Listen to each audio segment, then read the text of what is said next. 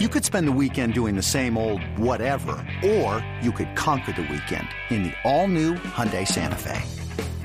Visit HyundaiUSA.com for more details. Hyundai, there's joy in every journey. This episode is brought to you by Progressive Insurance. Whether you love true crime or comedy, celebrity interviews or news, you call the shots on what's in your podcast queue. And guess what? Now you can call them on your auto insurance too with the Name Your Price tool from Progressive. It works just the way it sounds. You tell Progressive how much you want to pay for car insurance, and they'll show you coverage options that fit your budget.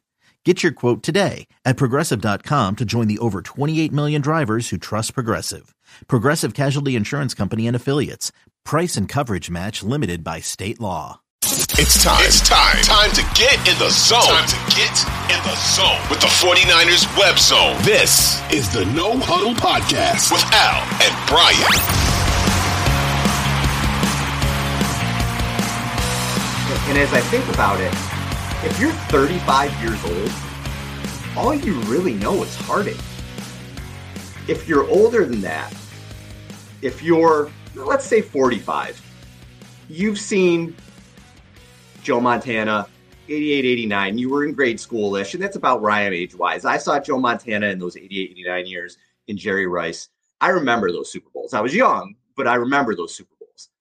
And then I was in high school in for the 1994 season. But if you were born when Montana and Rice and Lott and Craig eh, won those back to back in 88 and 89, you probably don't really remember the 49ers winning the Super Bowl. So, yeah, they have the history. And you can always rely on the history. They're always going to be a glory franchise. But if you were born then, if you're 30 in your mid 30s or younger, probably all you've known is heartache. That's it you've come so close to the mountaintop so many times and all you know is heartache and, and i want to go through it. Let's let's just let this be a therapy session. Let's relive this pain together for what's hopefully going to be a cleansing feeling in, in three weeks. So if you look back now the niners were just i mean just in pro sports the best franchise.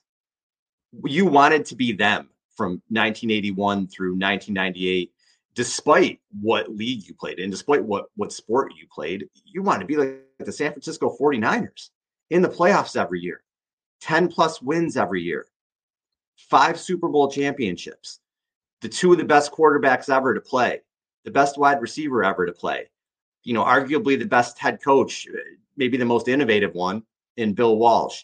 Just absolute epitome of what you should be in sports were the 49ers. And then in 1999, something happens. A running back who the Niners took a flyer on, who was troubled, misses a block, and your Hall of Fame quarterback gets hit and gets a concussion and can never play again. 1999, you're 4 and 12. Niner fans are not used to that. 2006 and 10, still, you're like, you know, this isn't the 49ers, but you have a good coach in Steve Mariucci.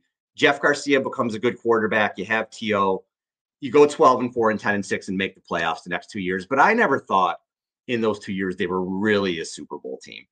They had that exciting win against comeback win against the Giants in the playoffs in 2002, but then they get destroyed by the Buccaneers and they had lost in the wild card round the year before. So they get rid of Mooch. And I remember when they got rid of Mariucci, I said, okay, maybe they just thought Mooch had taken them as far as he can and they're going to hire a 49ers guy. And I thought Denny Green I was shocked when they hired Dennis Erickson. Shocked. In the next year, you had some of the same players, but they weren't they weren't a good team. They went seven and nine. And then after that is when things really went off the rails. You get the second year of Dennis Erickson and you're two and 14. And this is when the bad quarterback play starts. When you're talking the Tim Rattays, um, you're talking the Trent Dilfers, Shaun Hills, young Alex Smith. They they get rid of Dennis Erickson 2004 after that season. And then they go to Mike Nolan and they gave Mike Nolan a lot of power. And Mike Nolan had never had any head coach experience. And I think, frankly, Mike Nolan did a terrible job with the 49ers and put Alex Smith in a really tough situation. I feel like Alex Smith was coming out of this offense in Utah, this wide open offense, and he wanted him to be a different kind of quarterback. He, they changed coordinators on him every single season. He had hurt his shoulder and kind of gotten thrown under the bus by Nolan because he, he couldn't throw the ball. Alex Smith was just put in the worst situation possible. And it looked like his Niner career was over. as they move on to Mike Singletary after Nolan. And it's they had an eight and eight season in that run, but you're still not a good team. And it looked like, you know, they had the game where every, all the fans are chanting for Derek Carr. And it looked like Alex Smith's career is just over. And it had been eight years at that point from when the Niners lost that game to the Bucks in the 2000 and well, it been 2003, but the 2002 season playoffs. Eight years without a winning record. That is a long time. Eight years is a really long time. You could enter high school and graduate from college in that time frame and not see your team have a winning season. It's it's a lot. And you know, listen, as I go through this, the Niners are not a tortured franchise like the Bills. They're not an inept franchise like the Lions. They're not an irrelevant franchise like say the Panthers. So you say eight years. Oh my God, you know, we've been going through it forever. Well, for Niners fans, you weren't used to that. So that eight years was a really long time. But then they bring in Jim Harbaugh and Alex Smith comes back. And you're like, wait a minute. You're bringing Smith back?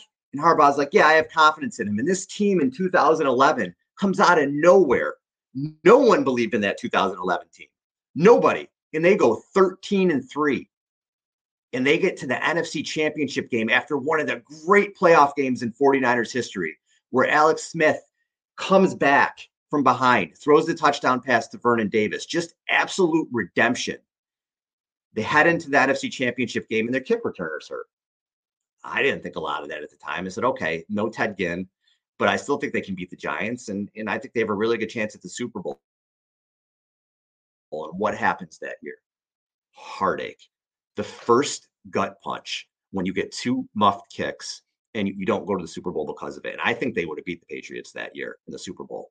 There's your first, the first gut punch you had as 49ers fans. But now we have a good team. And we go into 2012 with a really good team. Alex Smith playing well, gets a concussion. We go to Colin Kaepernick. Okay, this is a second year quarterback. They're, they're going to run with this guy. Well, Kaepernick people weren't used to it at the time. And the Niners were doing things with the read option. They didn't know how to defend Kap, and they get to the Super Bowl.